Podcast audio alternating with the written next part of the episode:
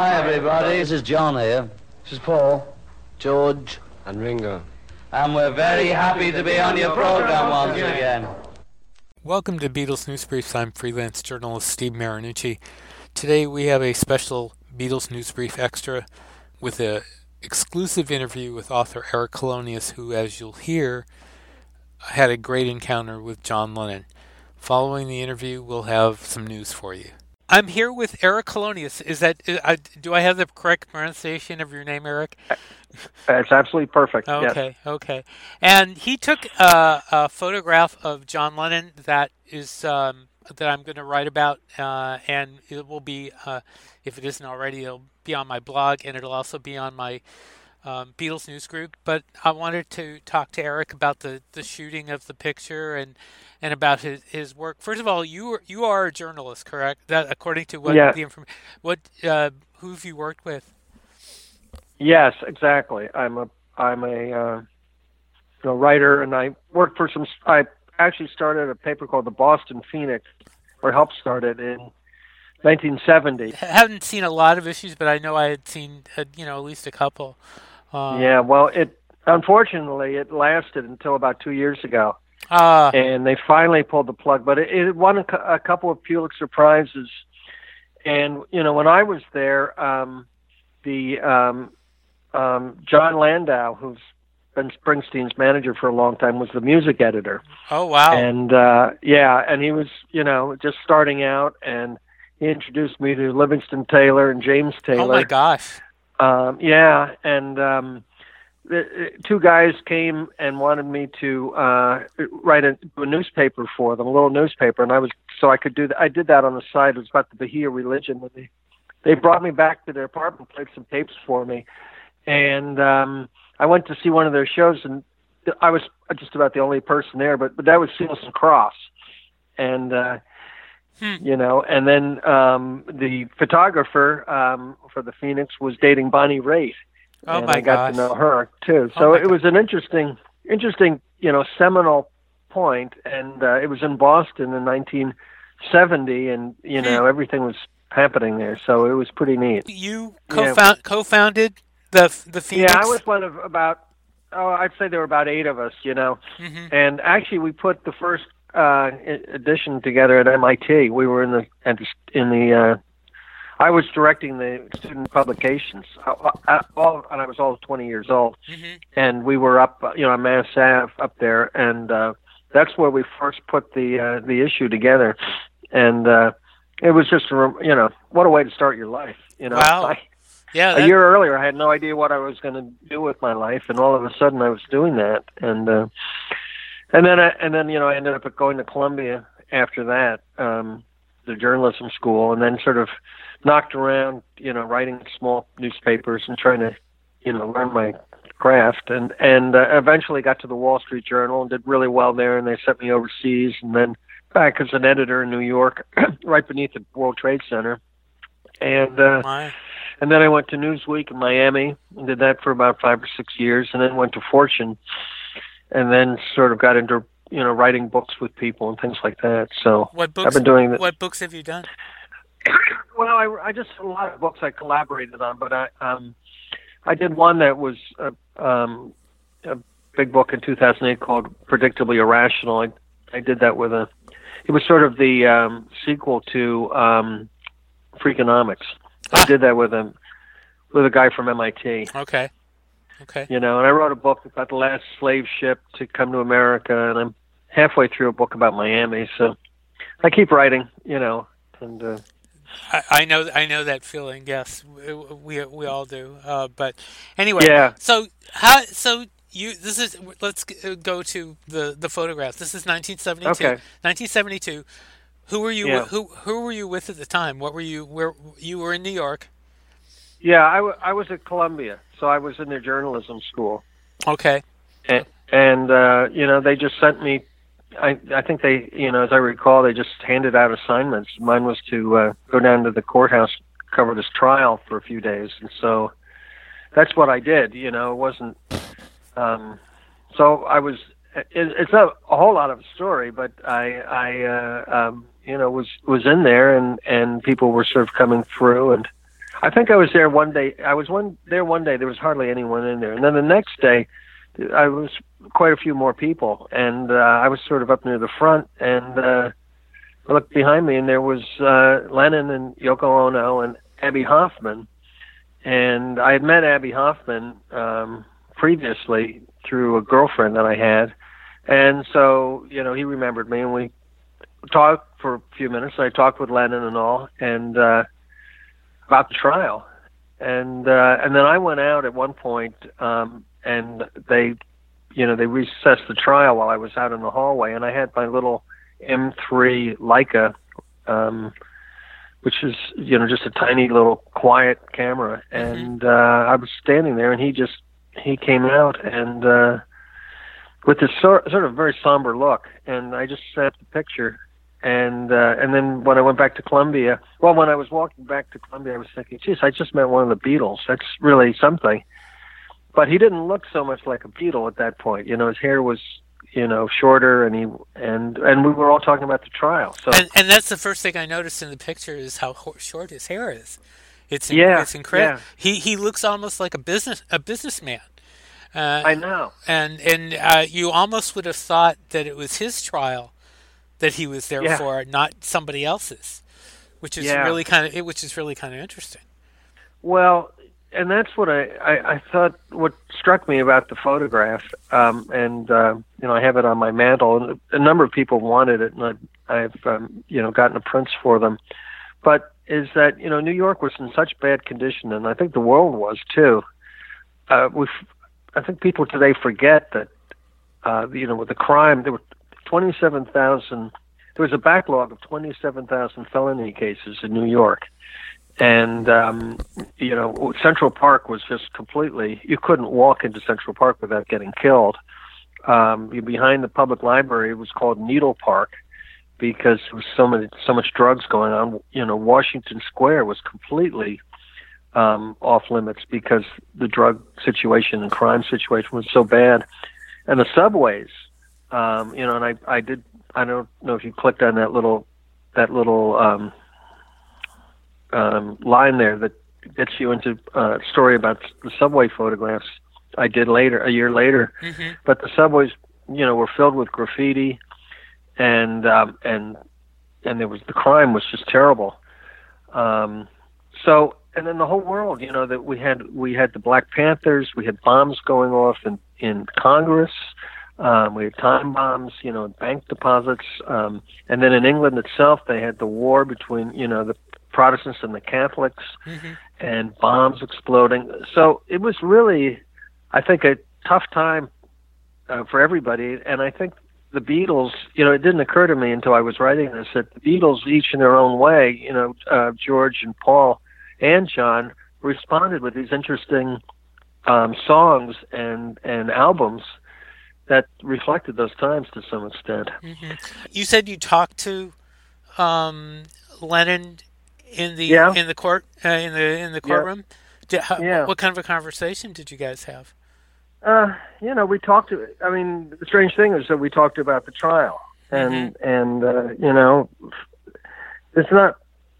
You know, here's another thing too. You know, when I went back to try to find the date of this trial, I went into the New York Times Index for 1971, and the listing under John Lennon is about a half an inch long.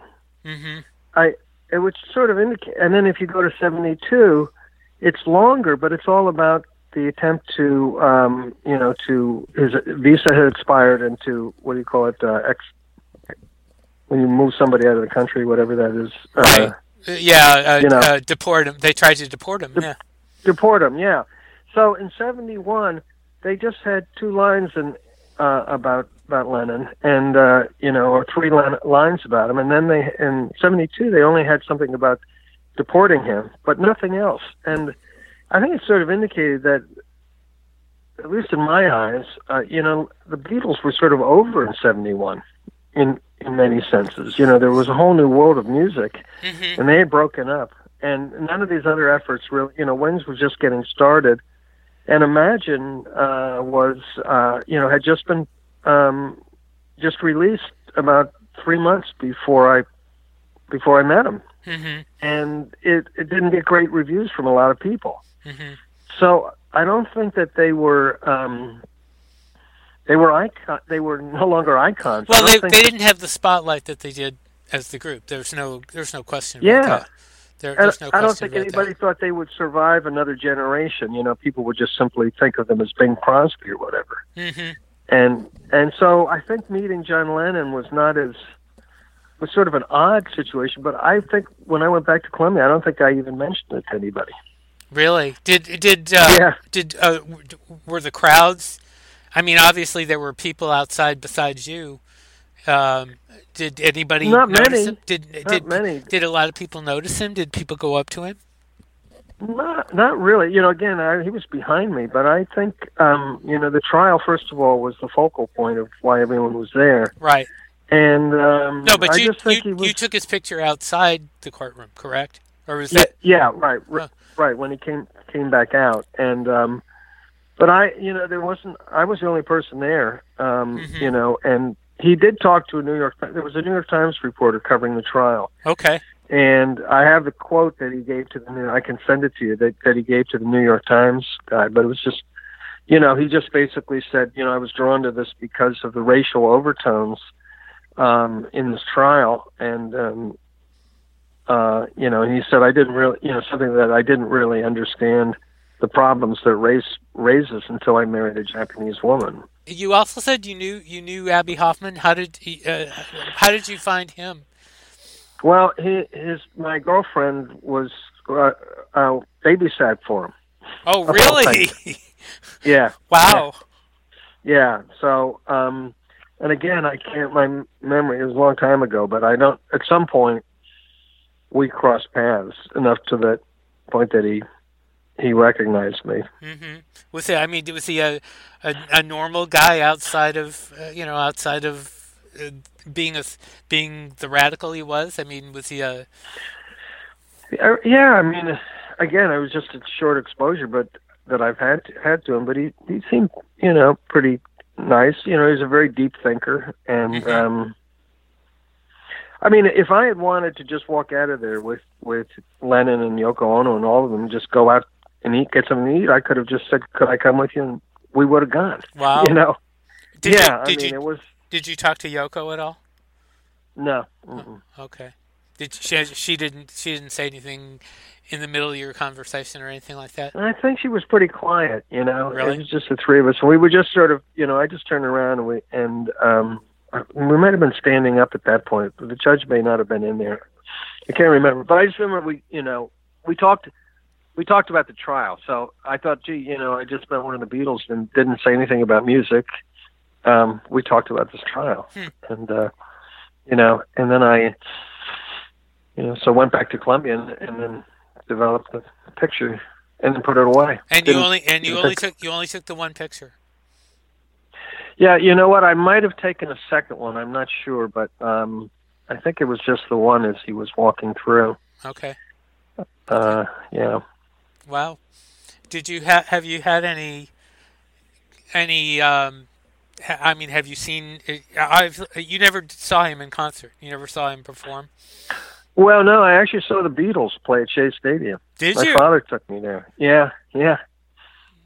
What do you remember about that? What do you remember about that? Well, you know, it was. Um, first of all, I was surprised that my father would even want to go see the Beatles because he was a big classical music person. Mhm. But we went there, you know, and I, I think all of this, you, you never, it never dawned on, on us or me that there were going to be any permanence in this. It was just, they were sort of a really great pop group that really, uh, you know, hooked me like they it hooked everybody else. And uh, you know, I think the tickets were five dollars each. uh, Could you and, could uh, you hear him?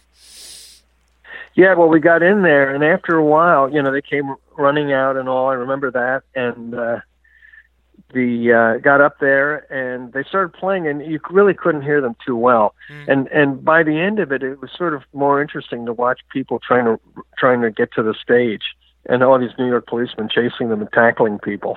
Was that uh, you and said then- you said that was 65 or 66? Uh, Cuz they played both years.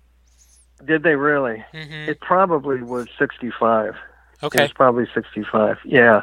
And uh they were taken away in, a, in an armored car. hmm I don't know if, you know. Um and uh and then you know we never I never had a, I never took any pictures and um never kept the tickets Oh, and you know it was just one of those situations where you uh you didn't think about it and Mhm. and you know and they the the Beatles have become such a big part of my life. I you know in fact I play in a couple of bands just for amusement and you know we play Beatles songs. You know I can play bass along with anything that that Paul they- McCartney played bass on. have you seen uh, any? Have you seen any of the Beatles in the years since uh, in yeah, I concert? saw yeah I saw Paul uh, twice.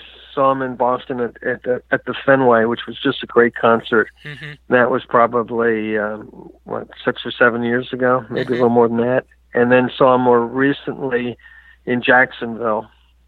Ah. And um, How about Ringo? um, no, I, I I need to do that. hmm Yeah. Have you seen Ringo? Oh, several times. Oh, yeah, I have. Have you? So, you were a music journalist. Is that correct? Well, I wasn't a music journalist. No, I, I, um, you know, I mean, I helped start the Boston Phoenix, and um, but I, on the side, I wrote a few pieces, uh, and some of them that went into the Phoenix. Uh, I did a uh, Gordon Lightfoot, I did, and um, and then Tim Hardin. You know, it was it was so incredible to look down on his guitar, and he had, you know, he had his songs there. If I were a carpenter, and Mm. and Reason to Believe. You Oh, know, wow. and he was a, very depressed guy, and his band didn't want to have anything to do with him. And, and you know, he was shooting drugs and all. And he said, I remember him saying to me, "Well, what, you know, how hard is it to write a song? These songs are no good." And he started playing "If I Were a Carpenter" for me, and it's amazing. And then Jim Croce, who was such a great guy, I saw a number of his shows, and the thing that that was exceptional about Jim was that he was such a great storyteller, and he'd he'd sit up there um, with a big cigar, and he'd tell um, you know jokes and tell stories, and then sing the songs. But at one point, I I asked him, uh, I said, "Well, where did you go to school?" And uh, he said, uh, "Villanova, you know, u- university." And then I saw this sort of twinkle in his eye, and uh, he said, um, "He's." He said, "Yeah, I was. I was an English major. Um, I." Uh, oh no, I said to him, "What did you major in?" And he said, "English." And then he he smiled and he said, "I came out of college perfectly uh, prepared for life in the 12th century." And That you, is so funny. yeah. did you? Were you also? You weren't living in Boston in the '60s uh, during the there during the Beatles days, uh, during Beatlemania, right? Is that right? No, no, I was on Long Island. Oh, okay. Yeah. What was Beatlemania like for you? Uh, WABC.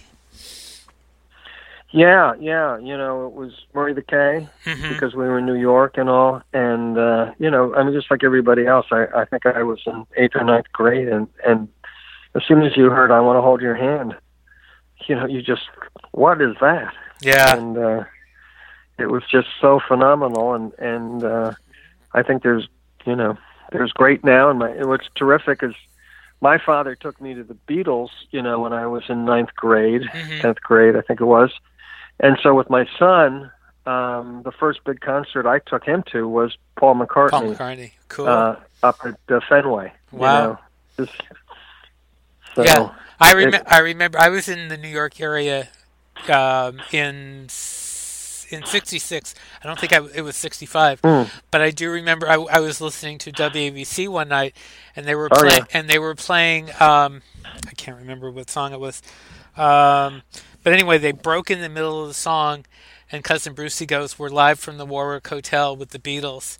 Uh, Oh and, my gosh! Yeah. yeah. and I just happened to be running my reel to reel at the time.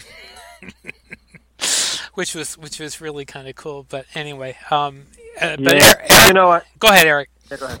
No, because they, when I worked at Newsweek, you know, they were on Madison Avenue, and so I, I would always, when I had to go up there for meetings and all, I always stay at the Warwick. Oh my, really? Yeah, Yeah. just so I could sort of feel the vibes. hmm I will tell you one great, one good story that Sure. relates to the Beatles. I don't think it's ever been told. I did a I, I, for Fortune magazine. I I went out at one point and interviewed um, one of the guys who was um, the, one of the Crickets. You know, Oh, yeah. Buddy Holly and the Crickets. hmm And I interviewed the drummer, and he was telling me about how um, you know he and and Buddy in Texas they used to go. Buddy had a convertible, and they would go up into the hills, and if they got up there and the atmosphere was right, they could get a radio station from New Orleans. Hmm. And here they were playing this rock rockabilly stuff, and from New Orleans there was a hotel, and there was a black rhythm and blues group that that would be broadcast called the Spiders. hmm So any so anyhow, when they were trying to think of a name for their group, they said, "Well, why don't you know? Let's do an insect." And so they, you know, they went. They were going through a dictionary or whatever, and they came to beetles. They said, "Nah," and they went to crickets. Hmm. And what I what I think is so funny is that you know the, the Paul McCartney has said that part of the reason that they like to be to name themselves the Beatles was because of Buddy Holly and the Crickets. So When I put the uh, photo up, do you want me to put a, Yeah. a watermark on it or something, or or so that? Well, it's got it's it's got a little thing on it, but you know, really, what I want people to do is just pass it along and just get it out there because um, I just you know want other people to see it, and uh, so I encourage them to pass it along to their friends. I'm sure. I'm. I know that will happen. That will definitely happen Good. because the way that's the way that's the way Beatle pictures get passed around. I mean, they they get passed around very quickly, very quickly. Good. So, thank you very That's much. For, thank you very much for the Okay. opportunity to talk to you, and uh, take care and best of luck. Okay, thanks All right. a lot. And now a quick bit of news. People don't think that much about it lately, but at one time Ringo Starr was a serious alcoholic, and so was Joe Walsh, who's now his brother in law. Ringo and Joe Walsh talked about how they broke away from alcohol addiction in a very illuminating interview in the current Rolling Stone, written by Sarah Grant. Ringo started the interview with humor, but then he got serious. When asked before he got sober, did he fear that choosing sobriety would end his artistic life? He said, I was afraid at the beginning. I thought I don't know how you do anything if you're not drunk. That's where I ended up. I couldn't play sober, but I also couldn't play as a drunk. So when I did end up in this rehab, it was like a light went on and said, "You're a musician. You play good." Later on in the in the interview, he said, "I think in my case the blessing was I was in a band and we each had each other. Yeah, after a couple of months, one of us would be going off the rails, whether someone was having to drag me back or drag George back or John." And then near the end of the interview, he said, The discussion is very difficult because we did as much as anybody did, and we're still here and we're sober, and there's no telling when that day is when you leave. But I know in the bands I hang out with, there's a pretty, not absolutely, but a pretty large sober mentality going on now. Anyway, this is a great article, and we really, really recommend you read it. From the latest Billboard charts dated March 16th on the Billboard 200, Beatles Abbey Road is 156, down from 153 last week, and Beatles 1 is 173, down from 160. On catalog albums, Abbey Road is number 40, uh, staying the same. Uh, on the Artist 100, the Beatles are number 81, down from number 76. On the vinyl 25, the Beatles are num- uh, Abbey Road is number 13, down from 9, and Claypool Lennon's Delirium's uh, South of Reality is at number 19, down from number 2. From the official charts in the UK, dated March 15th, on the top 100 albums, Beatles 1 is number 94, down from 92. On the vinyl 40, Sgt. Pepper has re entered the chart at number 29. We don't have a whole lot of details yet, but we can confirm that Ringo is back in the studio and definitely working on a new album. That was confirmed for us today by his representative. There's no word on when the album will come out. Bruce Sugar, Ringo's recording engineer, had provided the first clue of this when last week he posted a picture of himself, Steve Lukather, and Ringo in the studio with Ringo giving the peace sign. Again, we don't know when the album will be released, but we'll let you know when we find out. Ringo recently put up postings on Facebook about a new Peace and Love turntable that will soon be available through his store that will have his artwork on it. And here's it's uh, something uh, a little different. An album released at the end of January that's probably gone under your radar is named Animal Requiem by Rachel Fuller. The reason you should know about it, according to Richard Stevens, who wrote to us about it, is that the last track, track 10, is uh, Bluebird. And this is, he says, this is the exact same track on the Beatles' White Album, only with the Royal Philharmonic Orchestra backing McCartney. Paul donated the track to be included on this release with the Royal Philharmonic Orchestra backing him. The remainder of the tracks, 1 through 9, are by the orchestra. It is a really nice version and it makes it seem like a different version, but it's the same track. It credits Paul McCartney on the front of the booklet, but it, it is the Beatles version. He says, anyway, I just wanted anyone who is nuts as I am to know about it. Thank you, Richard. You can find a link for the album on our That's What I Want Beatles store page on Facebook, and it's also in our Beatles News and Information group, uh, also on Facebook. That's it for now. You can catch our shows on fab4radio.com. Thank you, Matt. Uh, Beatles thank you, Pat. And on YouTube, iTunes, Google Play, or wherever you get your podcasts.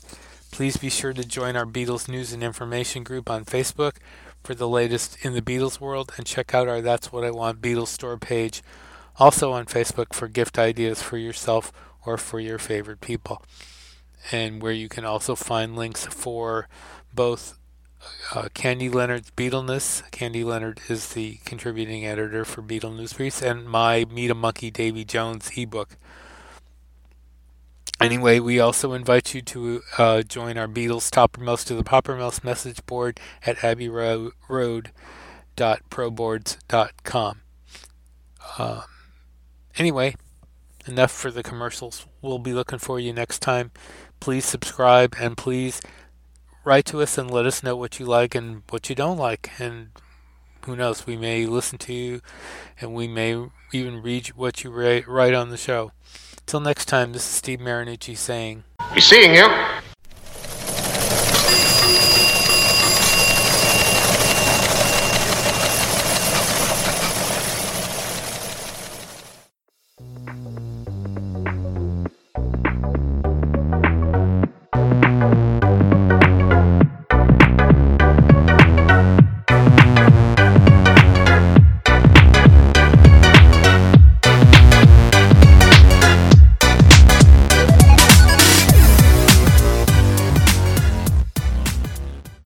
That one. Market fab.